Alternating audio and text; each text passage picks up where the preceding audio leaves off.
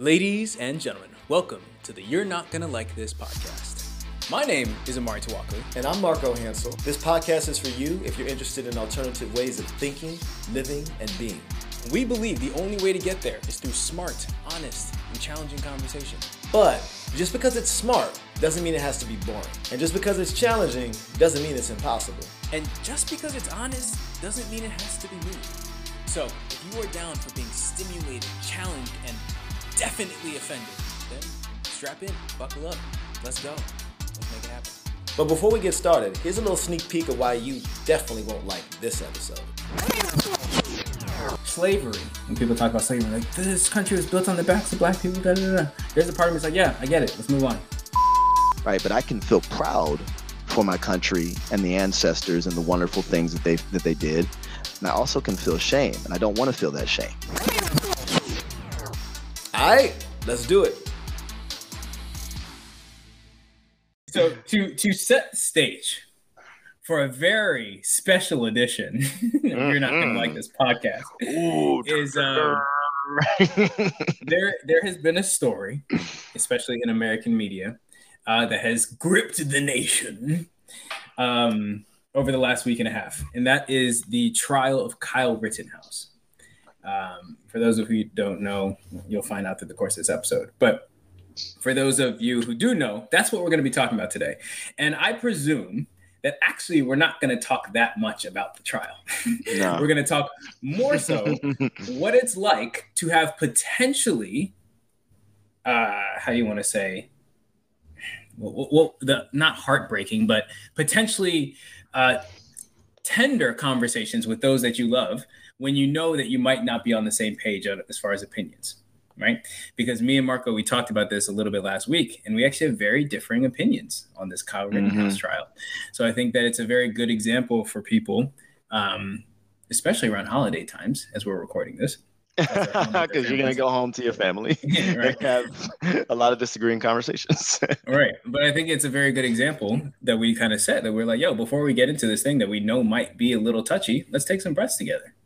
Let's just come into this moment. Instead of bringing any kind of like unnecessary extra baggage to already a pretty baggage heavy conversation, let's put our bags down and let's be here.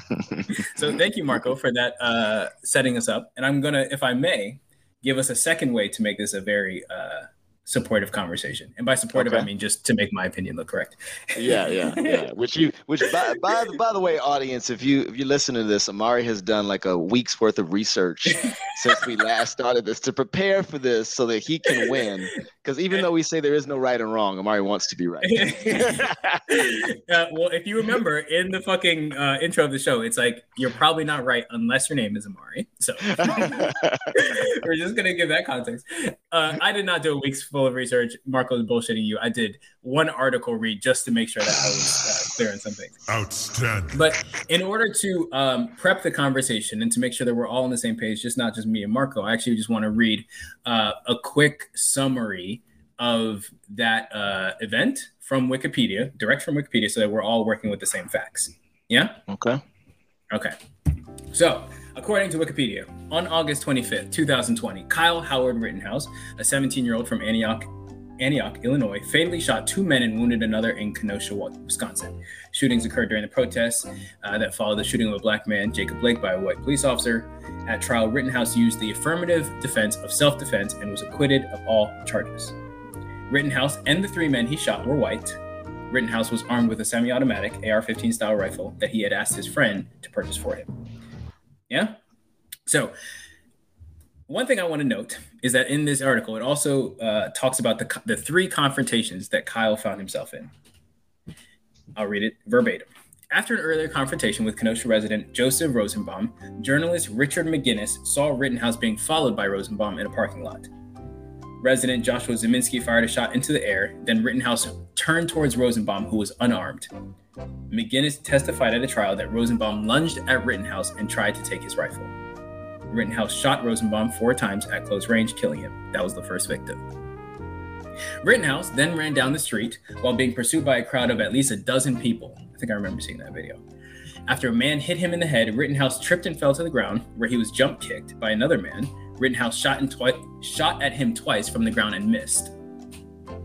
Silver Lake resident Anthony Huber then struck Rittenhouse in the left shoulder, neck, and head with a skateboard and attempted to take his rifle. Rittenhouse shot Huber once in the chest, killing him. That would be the second victim. Resident Gage Grosskreutz then approached Rittenhouse and pointed a handgun at him. Then Rittenhouse wounded Grosskreutz by shooting him once in the right arm. That would be the third victim. Yeah, Awesome. that was probably the most boring It was. lawyer talk. now we can get into the actual fucking podcast. But I just wanted, just for context, I know it's not very exciting, but I just. this might be the part where people fast forward through that. They're like, when they gonna get to the drama? yeah. Now that we're now we set up this like grand confrontation between Imari and Marco. They're like, I don't give a fuck about the facts. I just want to see these two niggas hate each other. but go ahead and take the stage, bro, because I know you got some thoughts and I know you have some opinions that you want to share with people. Uh, yeah, I mean, uh, it's funny because obviously we talked about this last week, and I said, you know, I don't know if it's going to be as charged um, a week later because like the emotionality is like right, right in the height of it. I had just written a poem about all of this, um, Mhm. but you know, my my baseline thing has absolutely nothing to do, which is somewhat why what you read is like, okay, cool, that's that's cool, but my Yeah. the the thing that I was in my emotionality about is the fact that somebody one a 17 year old white male can go and buy an AR-15 or get an AR-15 given to him travel hundreds of miles across state lines end up in a situation where he kills two people wounds one and somehow just some way not only do police manage to just subdue this person without tasing him to death, killing him to death, choking him to death, when he actually is armed and is murdering people, but then is able to get off on self defense and have the full defense of the world's support of like, yes, like stand your ground. This is what we do and we have guns, and like he didn't do anything wrong, and everyone is trying to make it about race is completely missing the point which is the bullshit that I hear so fucking much from people that try to act like they don't see race in their life, which is an absolute fallacy because it would be impossible for us to not see race, to not have bias. So the the thing that comes up for me is less about him and a, a- an exciting, well, not even exciting, a interesting parallel between why he was there in the first place, um, Mhm. why the situation, which meaning the why he was there in the first place, is the situation that even caused that demonstration. Then Mhm. adding on to the fact that, ironically, at the same time, across social media, we were fighting for Julius Jones, who is accused of a crime that there's extraordinary evidence that he has did not commit. But he's literally sitting on death penalty, and we're fighting after an entire parole board is fighting against the governor to say, hey, like he doesn't need to be executed.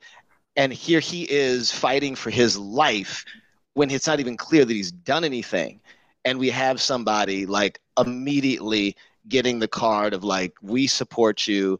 We are there for you. We manage to subdue you. We completely are in support of your decision making, and you don't get a harm or scratch on you in the entire process. And that privilege is not afforded to people that have me and you's hue and darker. So that was it. That was my only only thing that I really cared about um, and was concerned about. I know you had other concerns and thoughts other than that. Thanks for sharing. And it, and it's interesting, like talking about it now and reflecting. I can feel how much less emotionally charged this conversation is than like Yep. last week when we talked about it. Last week when we talked about, it, I was like, oh shit, we better do that on the next episode. This is gonna be spicy. Now we're just like, yeah, this is just you know, this is America. this Right? is America. So one because uh one because it's the theme of the podcast and two because it's been a week i want to kind of expand it outside of obviously just the kyle rittenhouse thing right? Because this Mhm. i feel like there are bigger conversations at stake here right? This has never been a podcast about the latest news. This has always been a podcast about the human condition yeah so last week full transparency when you came to me after our last talk and I could feel the passion of your opinion, right? That was where I felt the di- the I don't want to say distance because it makes me feel like we're not connected, but like the difference in where we stand, right? Mhm. Even though there are two facts, we're both black and we're both American, we're both men, right? and that is very much an underlying conversation here, right? I might be It's like, slightly wh- manlier than you. Uh, uh, we'll talk about it after the podcast. I don't want to embarrass you in front of the people. Um, so I think, yeah, sure. There is a conversation of the what ifs, right? Mhm. The what if I had done that? What if there was pictures and videos of me with an AR-15? There would be no more. you wouldn't like this podcast. We'd be at Imari's funeral. right? But we probably raise a lot of funds. That was a very dark joke. Um, sorry. So oh my, my point being, the the difference that I saw between our our stances last week wasn't that we were both curious about the what if, right? Like we're both on the same page of that, right? Because we both Mhm. know what it's like to be in the skin in these bodies, right? I think the difference was I noticed your passion and your emotion, and I know that where I come from is I don't allow myself to get into an emotional state, especially on things that I like doesn't necessarily happen directly in my life, right? Like I don't allow myself to get into an emotional state until I have at least a what I feel like is a solid understanding of facts, right? Because I I, I personally in this I, I knew that was gonna make you smile. this is great. So- So for me, right? I like personally, bro. Like I'm just be fucking real with you. I Uh, know that my opinion on this, if I was just to follow the opinions of the information that I'm presented, my opinion of this Kyle Rittenhouse thing would be different if I solely went through what I saw in my newsfeed. Because on my newsfeed, it was like, this is just another example of a white man's privilege. This is da da da. And I would be like, yeah, yeah, everybody, we're all right. Yeah. Right. But at the same time, I also noticed, hmm, I haven't actually done any research outside of my fucking Instagram on what this uh, event was. mhm. And before I I I invest emotional resources, i.e., my passion, i.e., my anger, i.e., my energy, my time, which is there's no issue with that, right? But I'm just very economical with where I put that energy. I want to make sure that this is something I've I'm committed to uh, investing my emotions and my resources and my whatever behind. Does that make sense? Mhm. In other words, I want the facts first, right? And the facts that I'm seeing right now on this particular trial is he went to court and used the defense I was defending myself against harm, which in America is a viable defense, right? Based on the facts, based on the people who were there and who saw what happened, he was acting in self defense. For me, that is a conversation that needs to be had. Whether he's white, black, brown, purple, like I and me and you had a very interesting conversation about this last week. It's like one, let's talk about are the laws just? Like, do the laws even Mhm. make sense? Is should it even be reasonable that anybody can own so much firepower? And then there's a conversation of are these laws being applied uh, uniformly, applied to everyone? And I know that you said the difference in our opinion was that you think that uh, if they're not applied uniformly, then the, it doesn't matter the laws regardless, which I, I can see that point. And for me, I just start in the opposite direction, which is like I just want to make sure that the laws in the first place are logical and humane, and then if they're not being applied uh, uniformly, then we have a conversation about it.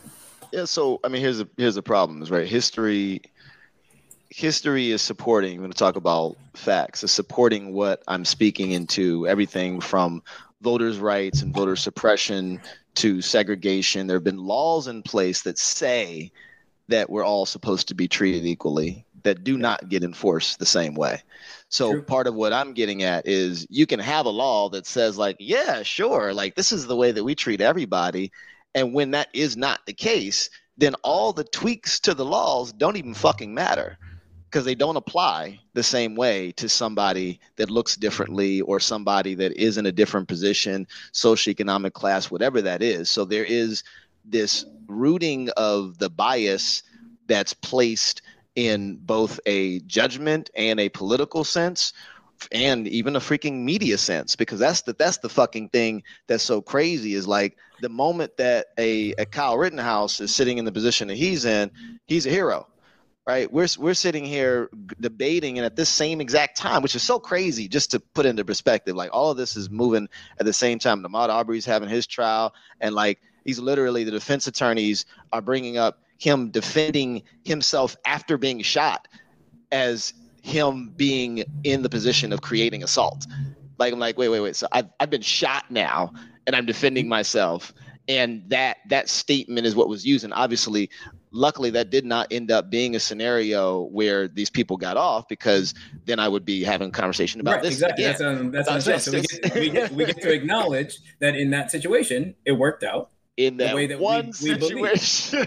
okay. All right. Well, all right. Now let's get, let's get spicy. Let's get spicy. That's not the only time in the history no. of America, right, that that's happened. But right? it's highly I, unlikely, and you know that. I believe that there is a disproportionate amount of uh, power that you get to defend yourself with when you look a certain way or you come from a certain class. 100%, percent mm-hmm. right? Like we can both as human beings understand that if I can afford a hundred thousand dollar lawyer versus a fucking, you know, community college fucking civic defender, there is a higher chance that the first person is going to get off or they're going to get the benefit of the doubt or they're going to get whatever because they have somebody who is more trained, who has more resources, who is better, whatever, right? Mm-hmm.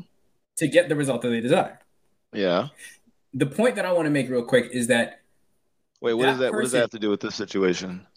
I'm about to bring it right. Okay. Right Don't worry, I'm getting there. Is that using Kyle Rittenhouse as an example? If he had a state of the art lawyer and all the legal resources, whatever, that proved and got him off justifiably, he's not wrong. He's not a villain because of that to me, that doesn't mean like, oh my God, look at this terrible example of right, white privilege. It means how can we look at the people who aren't getting this privilege and build them up and get them the resources and get them the legal representation that levels the playing field. The, well, I think that on, we the representation, but now you just you just made it sound like it's an economic thing. That Kyle, Kyle, Kyle having money gets him something that is not driven around like, yo, if Kyle was black, that's that case would not be the exact same case. I think that you're right. Race plays a, a factor. And I uh-huh. think that race and class and economics are all intertwined heavily. I think that Jay Z, Jay Z's lawyer, yes, Jay Z's black. And if he does some shit, it's going to look different than if somebody from fucking, you know, downtown mm-hmm. had a lawyer, had the same. Yeah. It, it, it affects how these things play out, in my opinion. Okay. Okay. so what? What's the what's the what's the point? My, my point, yeah, my point is simply, I am not interested in this instance or any previous instance in making villains or making uh, icons out of people and being like, this is an example of white privilege. This is an example da da da and da da da da. This is a specific instance with this specific person. If we're trying to make a difference in uh, legal representation, if we're trying to uh, change the way that black people are seen in the legal system, that doesn't mean that the way white people work the legal system is wrong. It just means that we need to provide more resources on the other end. Does that make sense? Resources. Resources, change, economic, like whatever you want to call it. I don't uh, think uh-huh. that, for example, here here's a let's let's take it out of this for a second. I know there's a disconnect in what we're we're conversating the way I no, I'm hearing you. I'm, I'm just waiting for the point to jump in and choke you. Completely fucking with you. Yeah. it, let, let, us think about it like this, so that my, my point can be made and I can I can get it off my chest. Mm-hmm. Is there are poor people in the world. There are people who are suffering. There are people who you know have to work jobs that they don't like and they barely get by. And I've noticed, especially in the woke community, that they see this experience happening and then they say Elon Musk is wrong, Jeff Bezos is bad, everyone with money is an asshole and is greedy and da da da da da da da. Right? And they, mm-hmm. they believe that that's how we solve the problems by making villains out of the people who are using the system the way the system is designed. Mm-hmm. That's where I have an issue with this conversation. Is like Kyle Rittenhouse got off, and based on what I little know, with not being a legal expert, what I know, he got off justifiably. He used self defense. So actually, I'm not interested in the Kyle Rittenhouse fucking conversation. If we're interested in like, oh, how do we get uh, people of color to not be represented in a certain way, like when I walk down the street with a fucking AR-15, then let's have that conversation. To me, the Kyle Rittenhouse conversation is actually mostly irrelevant. Okay, so uh, you just ignore it, like you ignore evidence, you ignore what's happening in the world, because the only way that anything ever becomes a conversation is because there's real world examples of the gap and the differences that we're dealing with. So it's less about is Kyle Rittenhouse a villain and more about here's an example of something that points out an obvious difference for us in an experience that has nothing to do with is Kyle that villain, but that's that is like that's evidence creation 101 for me in my world. like I'm I'm looking at things and you look at it in a relationship. I'm like I watch I watch how like one person gets treated in a relationship and I'm like, all right, I'm, say you're dating a girl and you see that she treats this other guy differently than she treats you, right? Mm-hmm. That becomes an example that highlights a difference in the way that you all are being treated and gets you to ask the question about how you were being treated but it still comes from that example it's not like i'm yeah. i'm in an echo chamber of my own where all it i see sparks, is how she's treating me it sparks the conversation and at some point it mm-hmm. becomes a distraction right so if so perfect, within a, a, week, it's becoming a distraction. No, the point I am making is uh, overnight social justice warriors use these uh, people, make memes out of these people, tarnish somebody's reputation, right? To what they believe further their point. And in my opinion, when I watch it, I feel like it debases the claims that they make. Mm-hmm. When I watch, like, I I have seen so many memes about people like making fun of Kyle Rittenhouse. They're like, "Oh, all you have to do is cry in court and uh, pretend to fake cry in court, and you'll get off if you're white." It's like, what what is? Come on, how much is that actually supporting the cause that you're trying to make? At that point, okay. you're focusing on a person. At that point, you're you're you're you're trying to debase somebody's character. Mm. That's not serving. That's petty. That's my fucking point. You're so not doing anything in that moment. When that moment that would be serving, honestly, if we're we truly want change, I would love to see social justice warriors be like, okay, here are the points in which Kyle Rittenhouse got off. He got off because of self defense in this and this, da da da, and presenting the facts, and then presenting a uh, correlated example from a person that looks like me and you, and be like, here is a very similar occasion in which that didn't happen. Can we talk about why? Oh, well, that's because this person had a civic defender and Kyle Rittenhouse that had this person. Okay, cool. What made him have a civic defender and not a uh, high-powered lawyer? Yeah, but you uh, so you keep coming back to this resource thing as if there's not simple comparisons that have been done, studies time and time again, where the only difference is this person's black and this person's white. I agree, and I think that when I look at social media over the last couple weeks, mm-hmm. I've seen 0.0005% of those conversations and 99% of the conversations of how can we make Kyle look like a fake crying racist asshole white supremacist human being. Well, yes, me that, I mean that doesn't serve now now you're just talking about something uh, separate. I'm uh, afraid I'm afraid to say that you've probably gotten away from the area where we're gonna have a lot of conflict.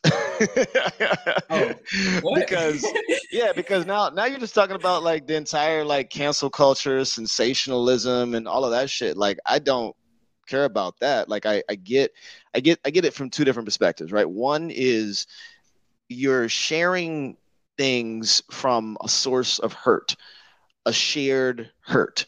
And I don't think that it's on you, me, or anybody to monitor what somebody decides to have conversation about, what somebody decides to share.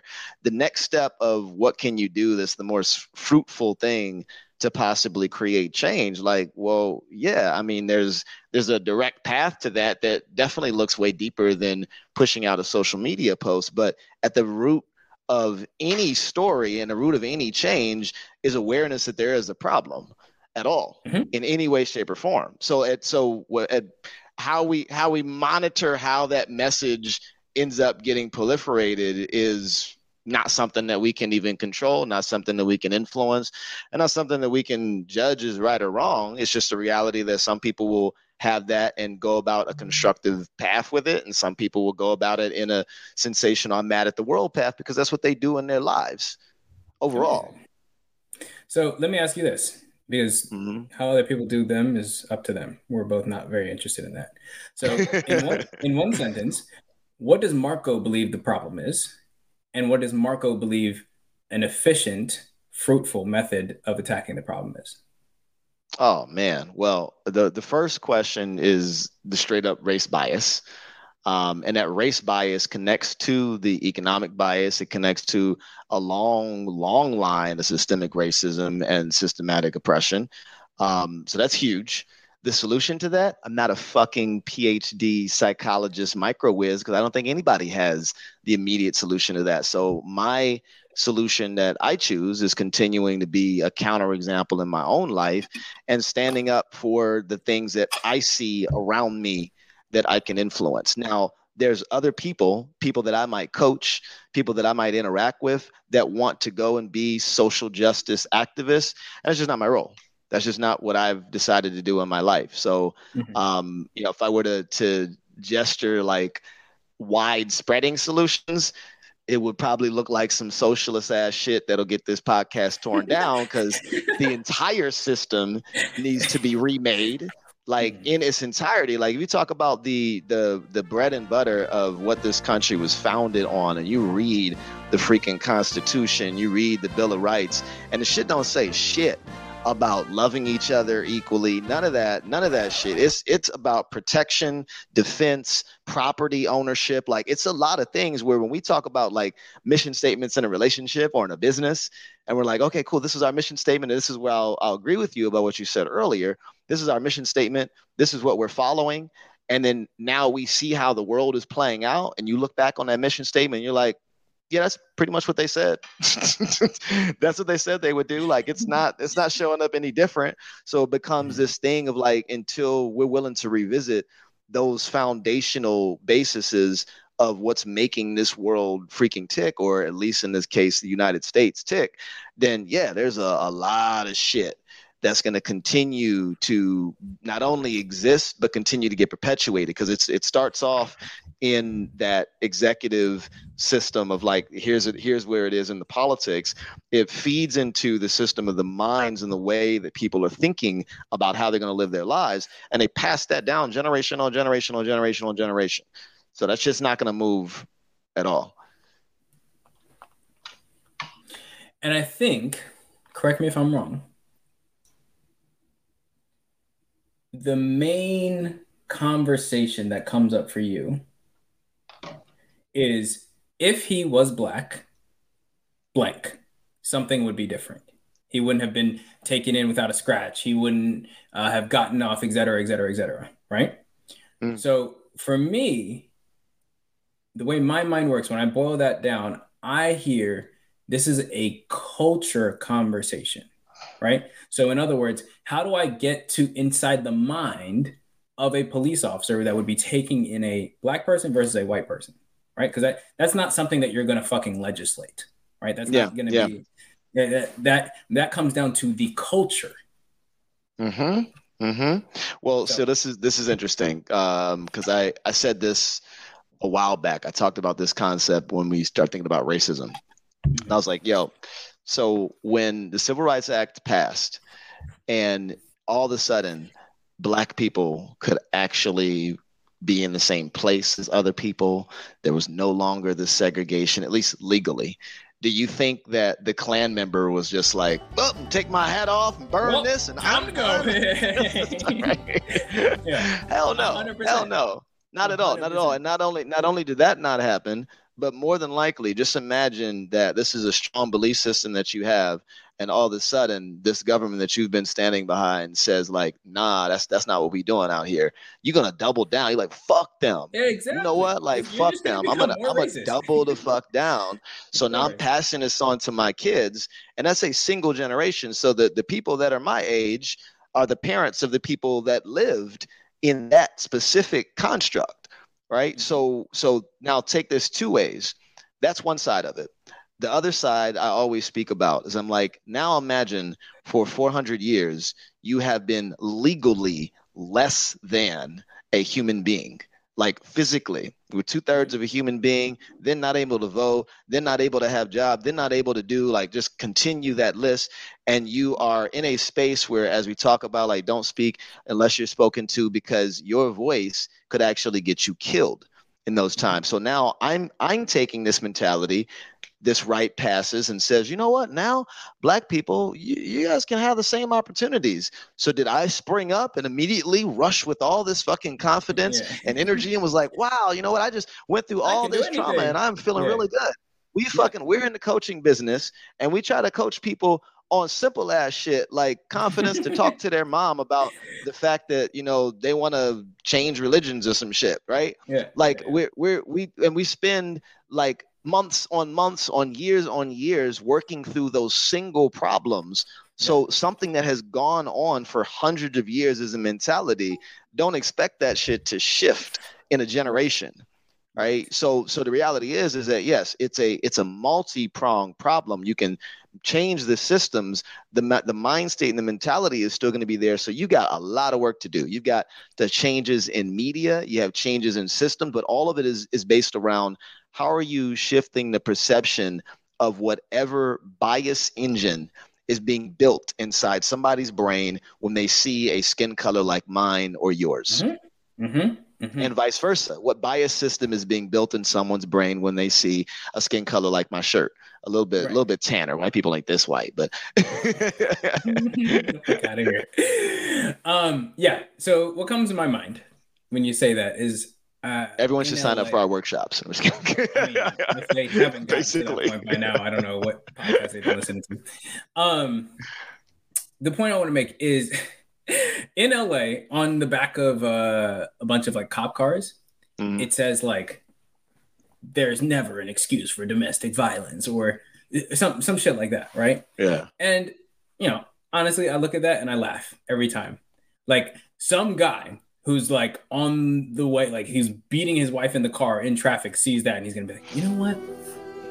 It's time to change my ways. Like that, that's just, it's just that's not how it happens. The same way, yes, there are actual racist people in America, right? Just fucking statistically, and your hashtag isn't actually going to change the mind of an actually racist person, Mhm. right?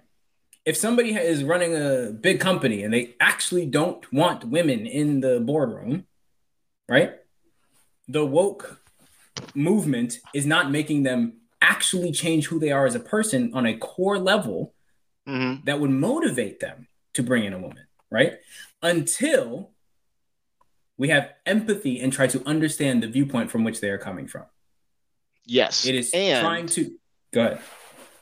as time passes, those people die, and hopefully the new people that come in don't have Right. those ideas. Yeah. No, so- I'm I'm like being silly, but also being real. It's no, like that's 100 it's- percent right. Yeah. every new generation has an opportunity to have a different perspective that they can bring to that collective.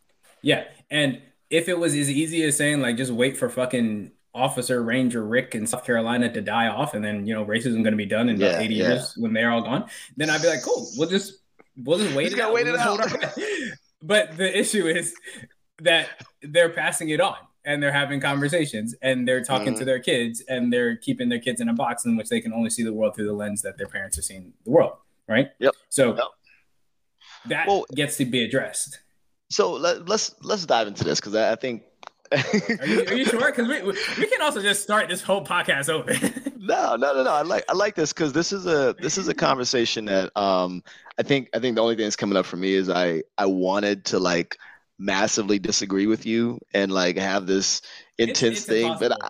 I, I know I'm like points. I'm like I know this stuff is gonna I know we make good points, because I, I, yeah, I'm totally with you. I get I get all of that, and I think that the the thing this comes back to the same shit that we've talked about before about um both tribalism as well as like your own basically your own stereotype machine, right? Like that. I when I talk about racism, I always say like, look, like all of us are racist, right? Mm-hmm. In the sense that every single person has a different representation of the meaning of a person with white skin, with dark skin, with darker skin, with medium skin, with slanted eyes, with all this stuff, because our brain is doing that shit for us. It's categorizing all of these things. If I live in a world where there are nothing but white people, and then the first black person I meet punches me in the face, then the only thing I have in my mind is black people are scarce. And yeah, like and that's and that's not even like some oh shit, like that person is a horrible person. They're like, no, this is just this is the way my my literal brain works. Is it's creating an an evidence system and then it creates a predictive system based on the evidence that it's received so that evidence either comes from something somebody has told me an experience that i've had something that i'm being fed into media. So when we when we start talking about creating that type of change i i don't discount and this might be the part where I, I disagree i don't discount the value of even the simple message of you know there is no excuse for domestic violence right? Is that going to immediately cause that shift? Probably not. Could it be the thousandth thing that somebody sees or witnesses that shifts their cognitive bias? Maybe. And the reality is is that there's so many different signals that are coming in that potentially could create that change. So when i'm thinking about my own view of a black person, of a white person, or whatever.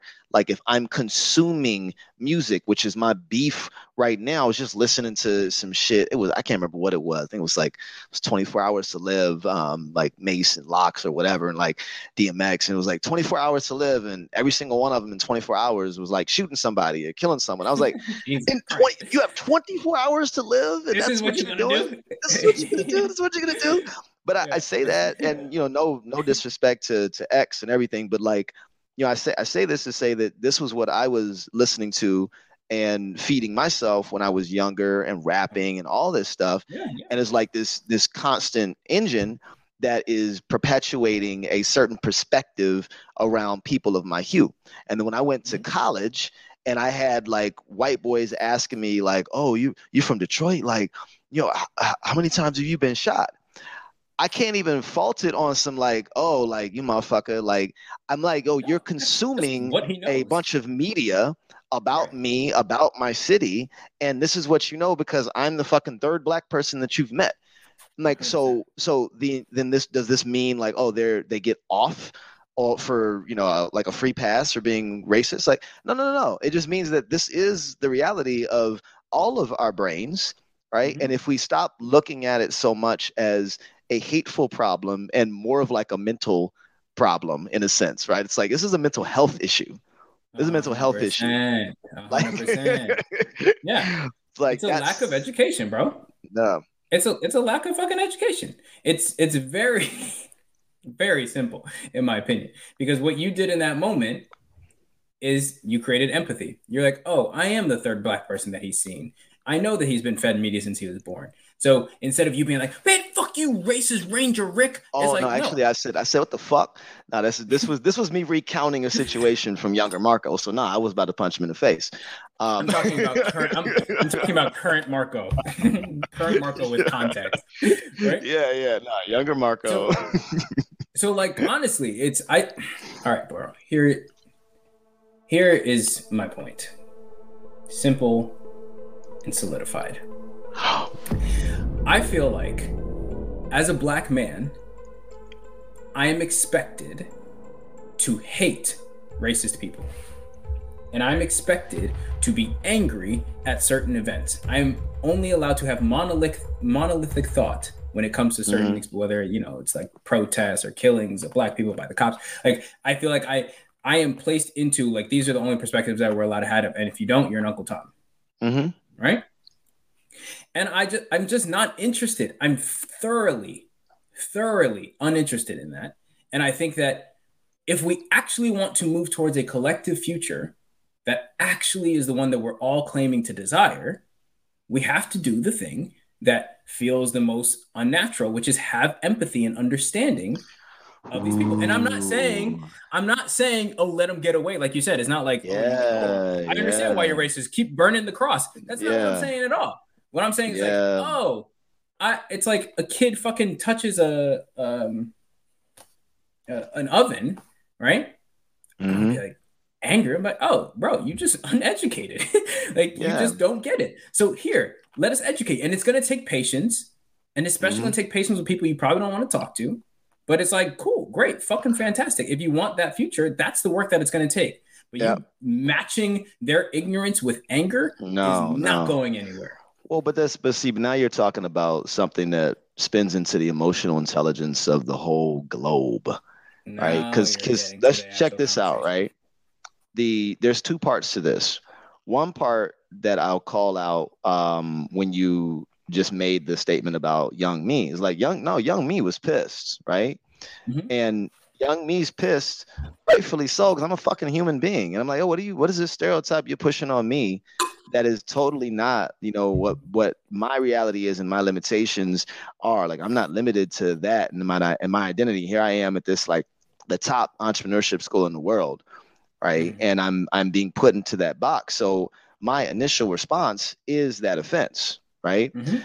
my now still even at that time young me is intelligent enough to sort of put it into perspective and not i'm not like wailing off on him but also have we'll say like have have grace for young me recognizing that like there's a whole bias system that's so non-representative of me that if that version of me is not also given that level of awareness around like how people build biases and all that shit then yeah i might have punched him in the face right Yeah. and then now which i'm in jail or some shit. Yeah, which would have been mm-hmm. justified. I completely understand it, and it did nothing to counter the argument that whether he says black people are racist or, or, or sorry, black people are violent or whatever. It And that's- supported his story. Correct. Yeah, well, and that's and that's but that's the thing though, right? Like this is this is bigger than black and white now, right? Now you're talking about people which I've watched this shit happen and I I mean I told you about this weekend and and some of my meetings like when I give uncomfortable truths, people get pissed off when you tell somebody something that is in conflict with their reality, doesn't even have to have the cover of race. It's just like, what the fuck did you just call me?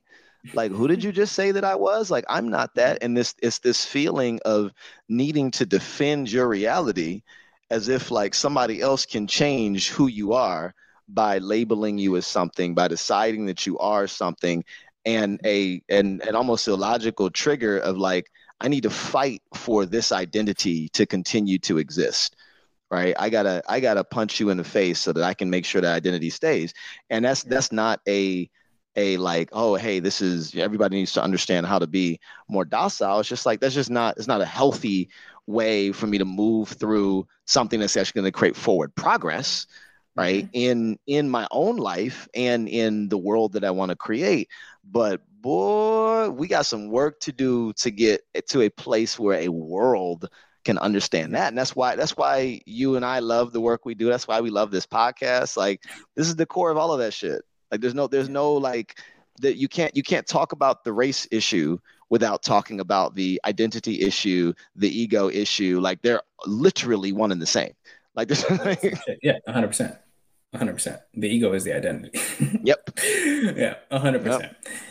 Um, do you want to keep talking about race and racism, or is there anything else on your mind this week that you- want to discuss on this podcast? well actually yeah yeah i'm actually curious what's uh what's making you want to shift the conversation Um, based on that summary that you just gave Mhm. about how like all of this, a lot of it comes down to emotional intelligence, and that's really the only sustainable way forward. To me, I'm like, okay, cool. Well, we took care of that. yeah yeah back to I'm like, well, the, I, I Back agree. to There's emotional not, there's nothing else that needs to be said. So, uh, It- nah let's let's i actually do want to dig into something though Round two. please. something you said about um the uncle tom uncle tom statement right Yeah. um, I want to add in about what that that looks like when we start talking about um, group tribalism and group identity, Mhm. right? And that is that is this feeling of like if we become, and maybe this will be the last little thing that we say about this, but we become so fixed to this concept that we all have to have the same opinion, then it's right back to the same shit we talked about before of like that's the quickest way to make sure that ain't a damn thing going to be changed Yeah. because we're going to become a group of monolithic people that lack diverse thought right so like that and we yeah i'm i am totally against that and i and i share like my own um you know feelings about that because i know there's a lot of like popular we'll call it like you know the handbook. You got the handbook too when you were born the black handbook Shut up. you got that shit? Yeah. Yeah when- when- oh, oh oh oh shit we're not supposed to talk about that. But, but we have we have a handbook of the That things that you're people supposed get, to agree yeah. with. Yeah all Yeah. black people right? Um and and that yeah the experiences though like the fact that we we have such diverse experiences that's the fucking thing not only for us as people and in a in each group like the black people group to understand but like us as a collective people to understand like yo like our experiences are so wide that prepare for or not that so prepare for whatever stereotype that you have to be completely debunked on every single occasion like every every time you meet a person that fits the like yep they look like sound like and you know walk like this don't mm-hmm. at all be surprised when that person is not that like, because your your world is limited by the perspectives and the views that you have but not mm-hmm. everybody is sharing that experience. So it is a yeah it's an interesting thing because this i mean we are we're a very colorful race of human beings not even not even just like race and like yo there's there's black africans that are having a whole different experience than we are there's Right, black 100%. dominican republicans there's jamaicans Bro. like even even people got diversity. The other day, I met a white person who was able to dance, bro. I, it blew my mind. that was very racist. I don't apologize. oh my god yeah. So yeah. Oh, so man. to answer your question, that's why I was passing along the conversation because I was like, yeah, I feel like that's the answer. Yeah. The answer is emotional intelligence and making actions based on the emotional intelligence that one that one has, right? yeah yeah While acknowledging that we live in a system that makes it difficult, right? Like sometimes I just want to punch some nigga in the face, and I'm like, oh damn, well I'm a black guy, so I know how this is gonna look, so let me make a different choice. Oh yeah, I mean, well, that's that's something that is. Um, I will say, if we bring just looping around back to the distinction of the differences, um, and I'll I'll use one of my friends um, in relation to this. So one of my one of my exes actually was really funny because um, we used to date, and she started dating this white guy, and she had these situations where when they would get pulled over by police, like he would just be wilding out, like mouthing all the I can't believe you pulled me over and all this shit. And she would be terrified, like literally terrified. She was white. and no, she's not white. No, no, no. I'm I, no. This is the girl that I dated. She's not white Oh, um, at all. He's white. Yeah, he's white. He's white. So Yeah. yeah. yeah, he's white. And and then she was explaining and, and he was like, he's he was like, yo, I don't like why are you so stressed out? Like all this shit. And she's been having a hard time like explaining to him the differences between what his experience is and the experiences that she is very much used to and knows about, right? Like and in the case where, you know, being with me and dating me, like cops come around, I freak the fuck out. Like I'm like "Sh- turn the fucking music down, like ten and two, and like like the like yo, like I'm like I'm trying to do everything to make sure that this doesn't end up being my last day, right? Mhm. And that's that's an experience that you can't discount. That a Mhm. white person and I have had these conversations so many times and you know verify from my own experiences and if you are a white person listening you're like no i'm actually very scared when the police pull me over too. Cool that's cool. The white people that i've spoken to are like wow marco like i didn't even know that was a thing that you all feel that way. Like you know when when joe pulls me over like and i just have a friendly conversation with him like oh, i'm sorry joe for you know stealing that food. Like and it's just like this honky-dory time and i'm like yeah nah bro like that's totally not the way that you know i'm experiencing my own experience or that I even experience police in the context of witnessing me. So that those contrasts are where not only do we say that the the bias is something that we all get to be aware of, but we get to be aware of the fact that through the lens of that bias, people are experiencing life differently mm-hmm. than you are as well right? And creating that level of sensitivity of like oh what is it like to whether right or wrong be the person who my friend in college assumes is has been shot multiple times and then i'm in any situation that looks in any way precarious and the assumptions and stories that end up getting made about me are very different than little johnny like and that's that's the part that like that shit is something because that when you talk about the hurt lived experience right yeah. like you you have an experience and then based on experience your brain is computing am i safe am i not safe and even in situations where you might be safe, your brain is going to say, mm nope, nope, nope, mm-mm, red alert, red alert, red alert. We might be fucked. We might be fucked. And you're going to respond differently. Right. Well, and, and that's what's happening to me on the other side. So it's, it's both, it's both my projected experience and the projected experience that someone else is having of me.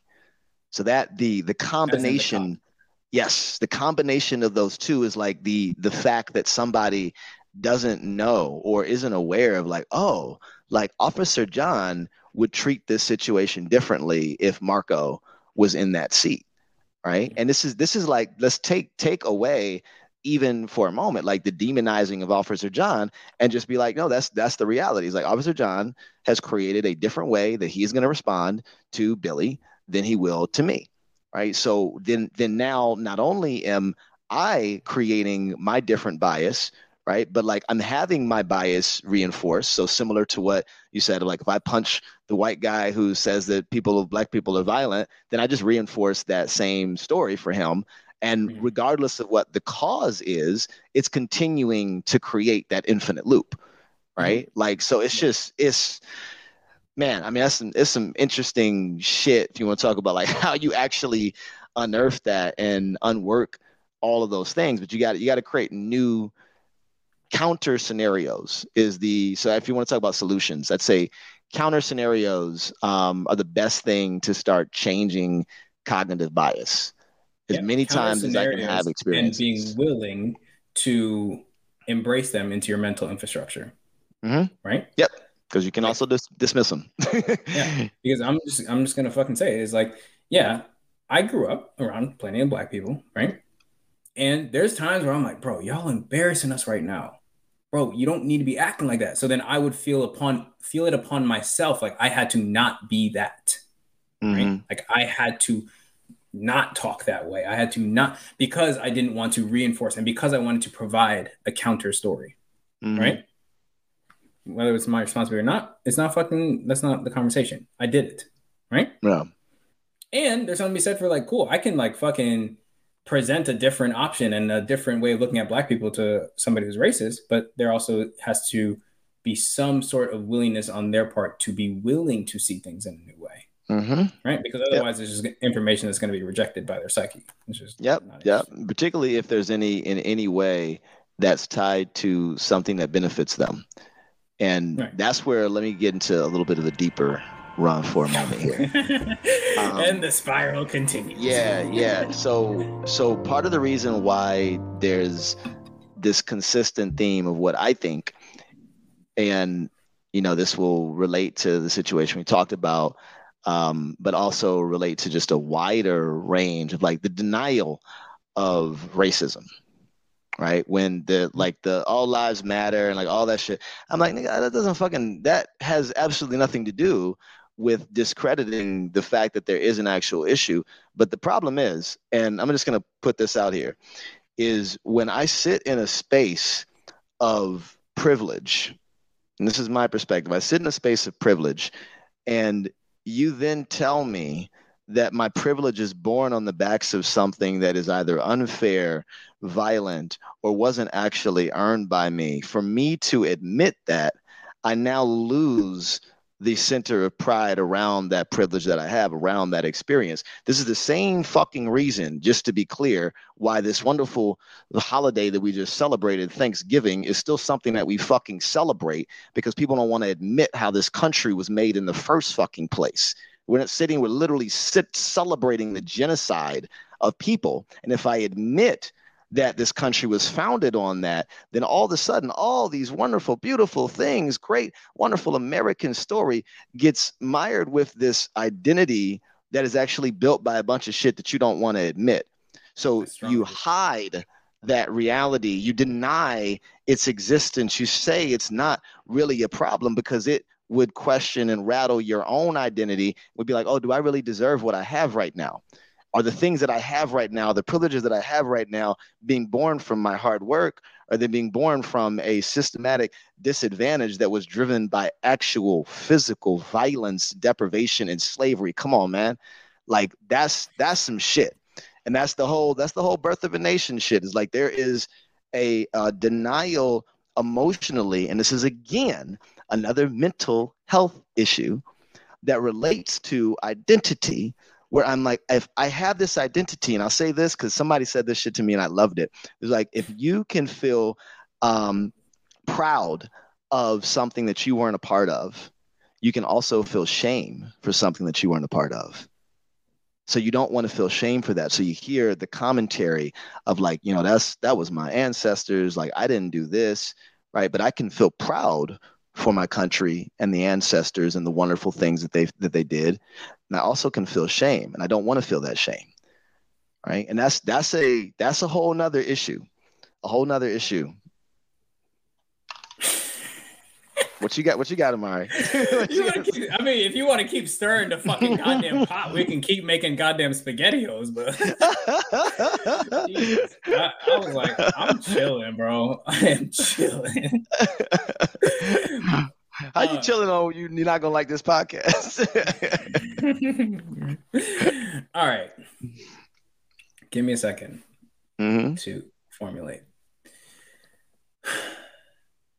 You just you asked for juiciness. I'm I'm like I'm trying to give you what you desire. I keep it juicy, juicy. I eat that lunch. okay. There is a part of me that when you were speaking, especially around Thanksgiving, we'll isolate it to that. Mm-hmm. When you're speaking about Thanksgiving, there's a part of my soul that rolled its eyes. Excellent. Mm. Oh, yes. Yes. Because I think that they're, you know, yeah, Christopher Columbus came, did some pretty fucked up shit. And butterfly effect, many things happened afterwards. And now we have this country that we have now. Right? And some of us celebrate this thing called Thanksgiving, which originally was an homage, right, to that time when the nation was being settled. Yeah. Mm-hmm. The reason I roll my eyes isn't because I discount that truth.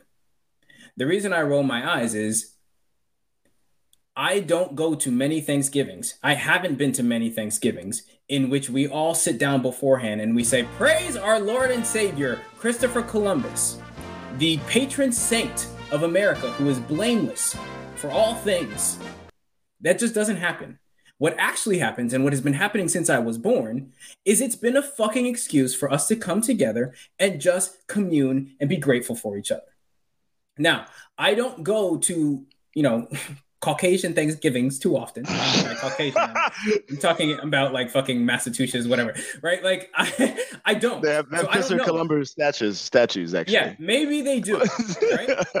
but in my experience, and in the experiences that I hear from people, that actually doesn't fucking mm-hmm. happen. You don't actually have that much of a conversation around Christopher Columbus, right? Mm-hmm. So for me, it's like we can keep complaining and bitching about an issue that actually is not affecting us because it makes us show how woke and intellectual and smart and how informed we are about the the forming of our nation. But it's like, bro, Nobody's actually doing that. Nobody's actually hailing Christopher Columbus, especially mm. in 2021, in the most woke fanfare that I've ever existed in. Everybody spends like literally all I see on th- social media is everybody being like, "Don't celebrate this. Call it Indigenous Peoples Day." And da da da. It's like cool, great, fucking fantastic. I actually don't see anybody defending Christopher Columbus, and yet Mm. we're all attacking people or attacking nobody because nobody's actually there to attack. Interesting. So Imari. So that's why I roll just to make my point clear. That's why I roll Uh-huh. my eyes like, yeah, okay, we can stand on these platforms and da da da da da. It's like fucking fantastic. But it's like we're we're we're fighting air. We're taking jabs at ghosts that don't actually exist. Mm, mm, wow. Okay. Thank you for sharing that. Now let's let's dive into you said you wanted to get juicy, so a like, bit deeper. here Oh yeah. I keep it juicy, juicy. Yeah, yeah. No, that's that's that's why I that's why I pressed on this because I, I saw you pulling a bit and I was like, I feel like when we dig deeper on this, Imari's got some shit to say. Mark Yeah, was like, I want to cancel this guy. great. How can I get Imari to say something that will get him canceled? I just want to run this podcast by myself.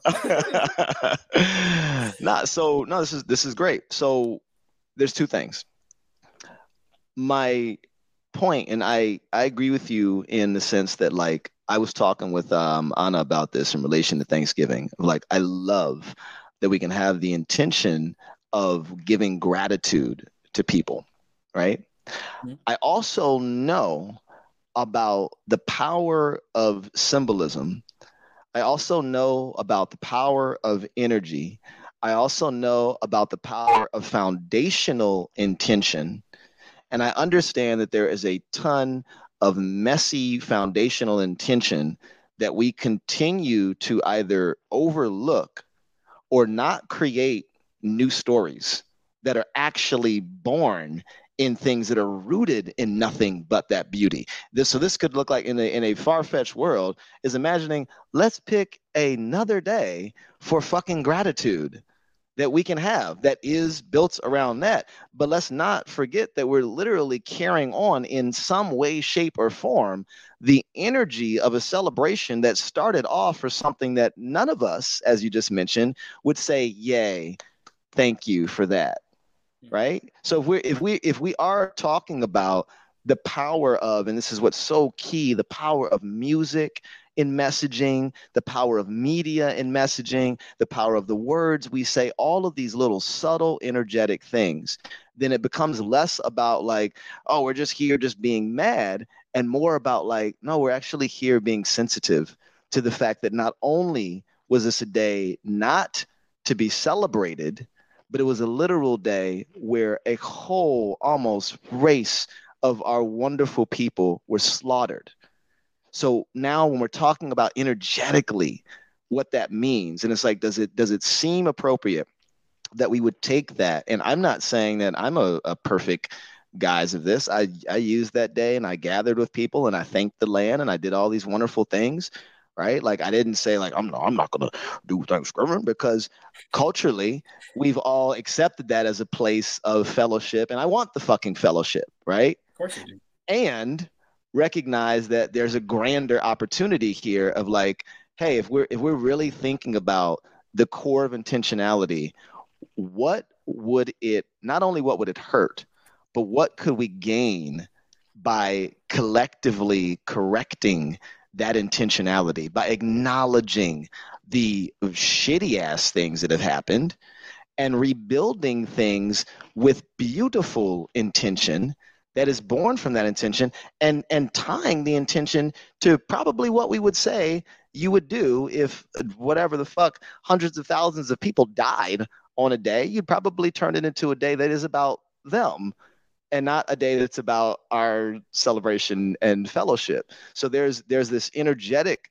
irony that comes around of like whatever's possible right now is a shadows stone's throw away from what will be possible if we were in alignment energetically with what actually was happening in that time and the intention behind these holidays. And that is something that ties to every bit of this system. When we talk about reparations you talk about all of this you're like energetically here's a country that was built on the backs of people like you and me that then started off from people that are now like barely any of them and then the reaping and rewards of it are ending up completely not acknowledging that acknowledging that contribution and it doesn't matter if you say oh well you know what's the what's the right amount and what's what's somebody going to get but just talking about like just energetically if we were sitting down and we we condensed this entire history into a two day thing and you like somebody built a fucking house for you and you went and lived in that shit for years you would be like yo i i owe you something that's it. That would be like real simple, real simple. The fuck race, fuck anything. You'd be like, oh wow, yeah, thank you. I, I acknowledge you for building this house for me. Ooh, I've never heard you so silent. this is interesting. This is interesting. I'm, I'm like, what is going on in Imari's head? He's on some like, I'm on camera. I ain't gonna say shit right now. Holy shit. No, no, no, It's, it's all good. Um, Thank you for sharing. I appreciate you, brother. Maybe the reason I'm silent is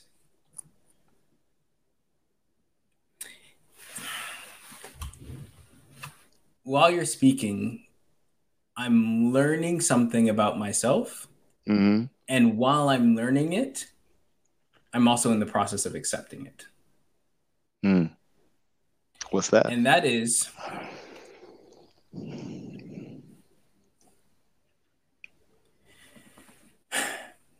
I am impatient with our evolution as a species and as as our on our growth. Mm-hmm. Right.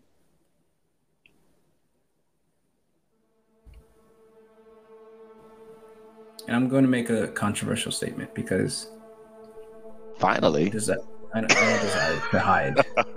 anyway. There is a part of me slavery. When people talk about slavery, like this country was built on the backs of black people. Da, da, da. There's a part of me that's like, yeah, I get it. Let's move on. I'm not saying that's right, and I know that's controversial. I know some people are gonna hate me. I don't. I, fuck off. I don't care. Honestly, I'm, I'm, I'm putting all my cards on the table. Um, there's a part of me that's like, yeah, cool. Thanksgiving. You know, we slaughtered the Indians. We mistreated them. We infected them with fucking disease. And there's part of me that's like, yeah, huh, uh huh. How long are we gonna keep focusing on this?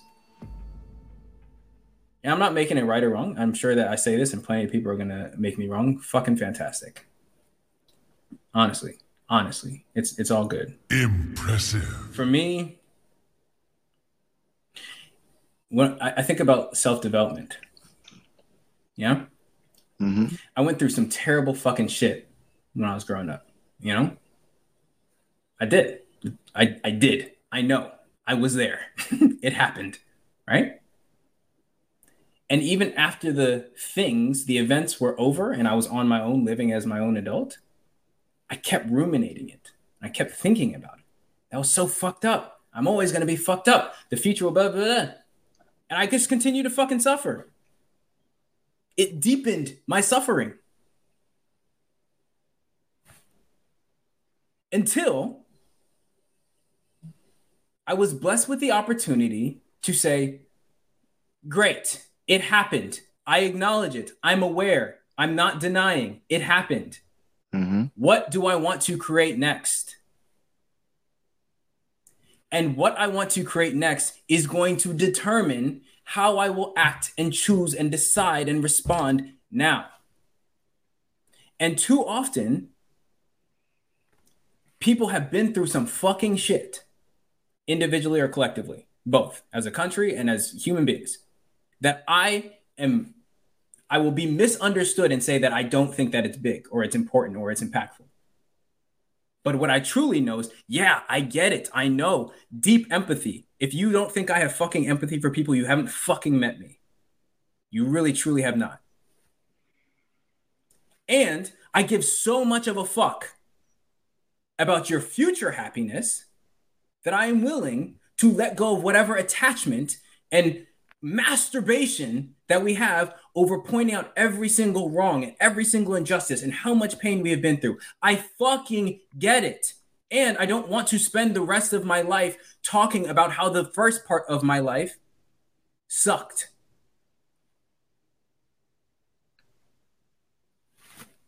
Set the mic That is what is going on in my head. Thank you, Imari, for sharing. I wish we had a button right now that was like the this this brother just stepped out there on a limb and was like, I get to share my truth, and that's what this podcast is for, right? Because right now, because not to cut you off, but like I want to acknowledge you because like that that's a moment for me, and I don't know mm-hmm. if I mm-hmm. would have felt safe with anybody in this planet besides you. right? Like, well, now it's gonna I, go on a podcast, so right. And like honestly, like I feel good because I feel yeah. I, I felt safe enough with you to express it in a way where I'm like, this is just where I stand. Where you stand, yeah. And I I really appreciate you sharing that because I think um, you know back to one of the themes we say in our our podcast, we both make a great point, right? And in the in the we both make a great point. I think that the opportunity here that I would bring to light is there's definitely a both and right? There's a there's a reverence in it because I because I don't just just to get your opinion do you see me or characterize me as somebody who is stuck in the past? Absolutely not. Okay. So with with the uh, express rating of Imari, um, who knows all things and has told you all that I'm not somebody that's stuck in the past. I can witness and see the things that energetically are opportunities to shift a balance that are coming from a past that continues to exist in this present energetically. And I can still say, I'm not holding on to that as an excuse to keep me from moving forward, but I am imagining a possibility of what would happen if the world could close that wound. What would happen if the world could actually acknowledge that fully? And this relates to the type of shit we talk about when we talk about like childhood trauma healing and everything, right? Like you could you could go through the process of like, yeah, you know, I was abused by my parents, like so what? Now what? Mm-hmm. But never actually go into that and heal that wound and reconcile it, whatever it is that you become, whatever it is that you accomplish by just avoiding it versus deeply going into that shadow and and putting that closure button on it, they're two different levels. Mm-hmm. So there's a, there's the version of like, yeah, so what? Now what?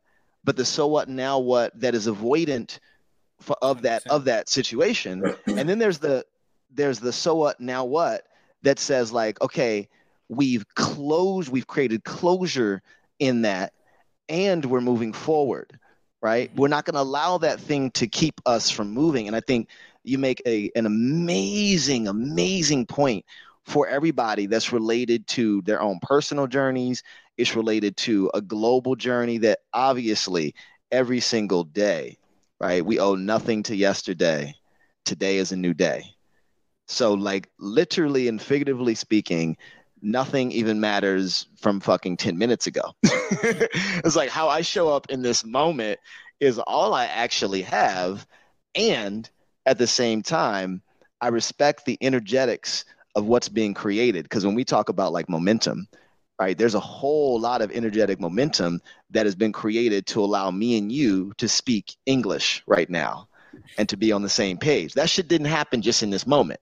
It, there was momentum that was created. So if if we are timeless in the sense of where our energy is moving, then there is momentum right now that is affecting us that is related to slavery, that is related to Holocaust, that is related to these past events. So there, so we we get to have respect for those energetics, have an acknowledgement for what it was, even even to the extent when you talk about fucking existence. Like I love, I went through. Oh man, I had an awesome mushroom trip this fucking weekend, bro. We had to have a conversation about. Bro, people are going to think that we are addicted to psychedelics. You bring yeah, it up in every episode all the time. but it was, it was, uh, it was one where I was just, I was like in marvel at the gift that we've been given of like, bro, you realize there are literal green trees out here all across the world whose purpose is to make sure that we can breathe, bro. We can breathe. There are night lights in the sky that fucking shine on us at night when the sun's not around. There is a little invisible fucking sheet covering the globe to make sure that like the sun doesn't burn me to death. There's so much beautiful design that happened in a time and in a space and an experience that I will never know that is insanely affecting my experience to the point where my experience wouldn't even fucking exist without it. Big- Right? So like that's that's the fucking the the biggest cosmic version of it and every little small layer beneath that has value too. Mhm. Right? That's so that's ooh ooh oh thank you for sharing that Imari. Thank you for having the fucking courage to share that shit. Like cuz that's I needed to take the breath before I did. 'cause I was like, I, I saw oh I saw it. I and I know you because that's why it was interesting because this whole this whole conversation, I was like, oh, this is this supposed to be the most like trying when you're like, oh, yo, do you do you do you want to do this podcast anymore? We could just stop this one and do another topic. I'm like, I'm just gonna keep pulling threads here because something's in here. like he looks like I can Yeah. say, say something. God damn. Yeah, man. Yeah. And, oh you know, man. In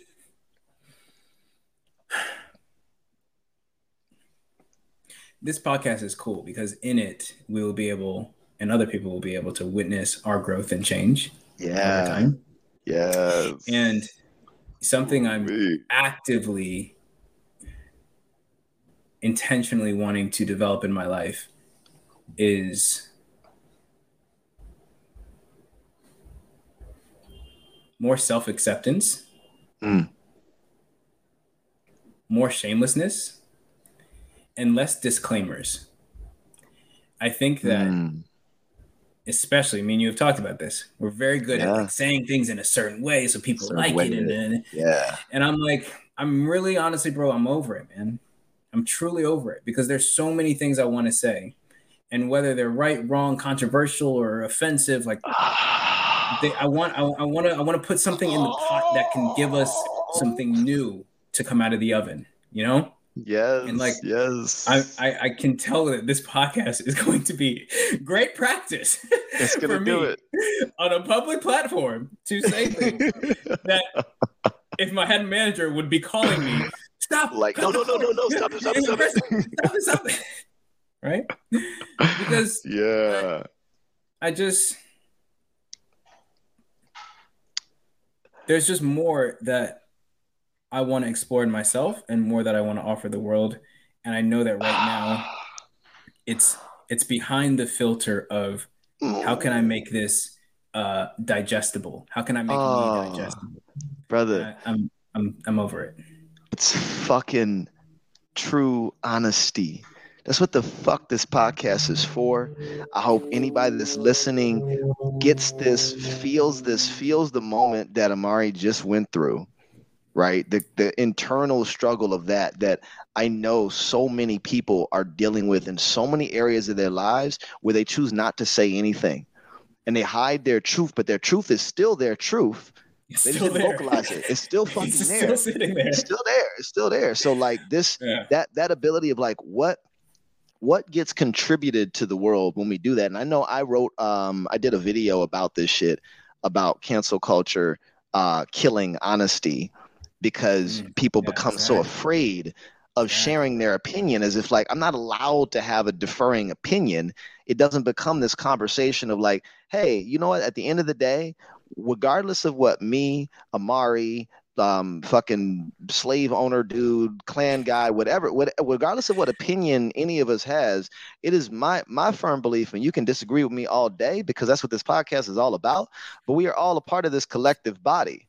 So that that sick part in your mind of like, oh, that part of you is sick, is like is like a sick limb that like you don't just chop off. Like you still get to care for it right. you still you Yeah. still get to be there so in every part of us that you may not agree with in every part of this podcast where you might get pissed off at me or pissed off at Imari like take a moment and question yourself on like what is what is that commitment to humanity not only the commitment to humanity for our sake but for your own sake because there's some shit you probably think that if we knew about it and if somebody else knew about it and if the wrong person heard about it right Yeah. they might be like oh cancel joe Like cancel Sarah. Like we uh we can't have that. Yeah. So do we want to Yeah. create a world? And that's why I love this pod. We want to create a world where this type of shit can be shit that we can talk about.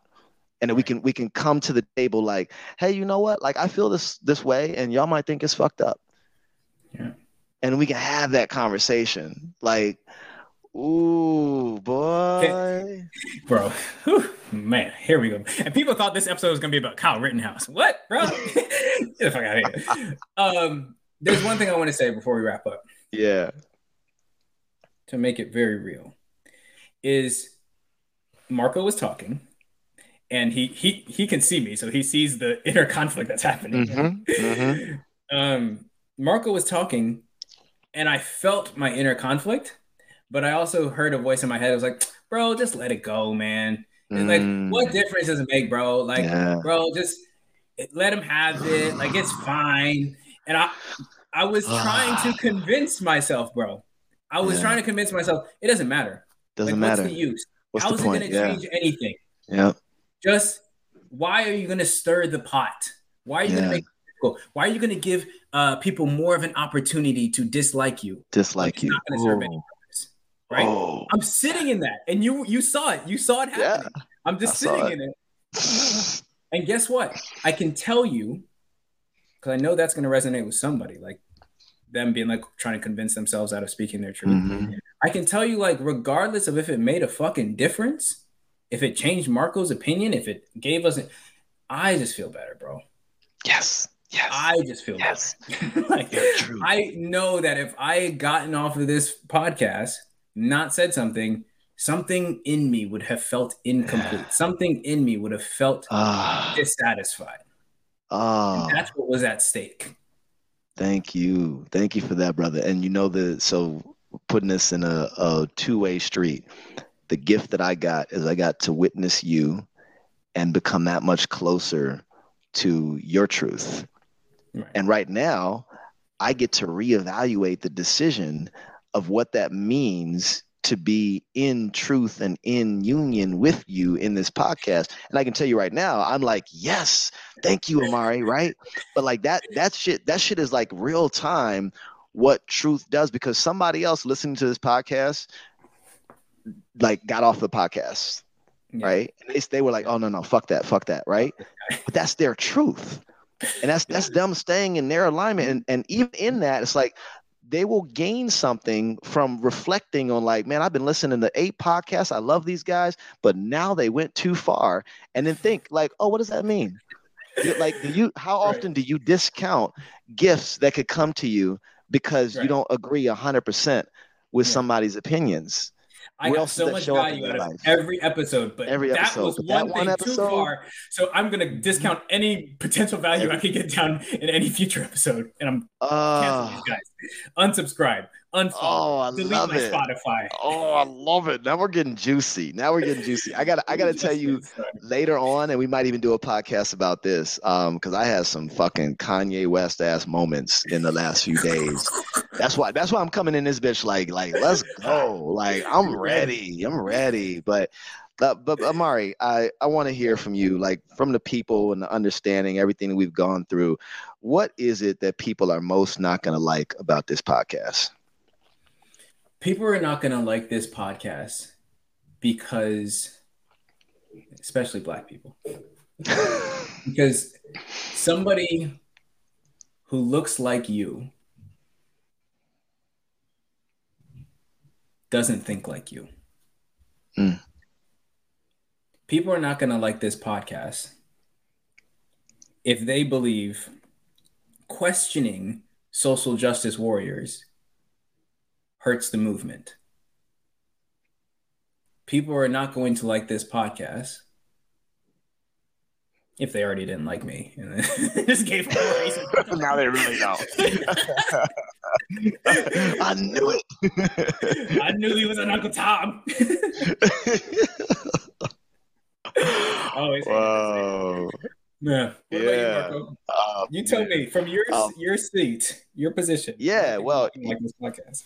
You're not going to like this podcast um, if you have a strong, like, very, very fixed we all stay in line. And by we all, it mean like all black people, we need to think exactly the same and have the same opinion, believe the same things. So similar to what Imari said, um, you're not gonna like this podcast if um, yeah, you don't have a open mind to allowing somebody to have a radical opinion or position um, and still loving them, right? And still knowing that that doesn't discount who they are as a human being.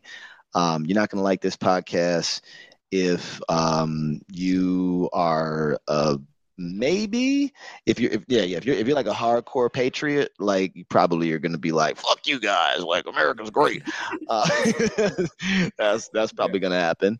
Um yeah and you're not going to like this podcast if you don't like hearing uh facts read in the beginning of a, a podcast episode. That's, that's yeah probably probably never going to do that again. Uh, yeah. not my not my shining moment. Oh god. Hilarious. Great all right. Well, we appreciate y'all for tuning in with us and and seeing this like roller coaster of where uncomfortable conversations can go, how they can grow, what they can turn into. Um, we hope that you still tune in, and if you don't, that's okay, right? Like get to sit with that because you know you're not gonna like this podcast. We told you from the beginning. Literally, the beginning. so you can't complain. We said it very clearly at the beginning. All right. All right. Awesome shit, Mari. Peace. Peace. Yes.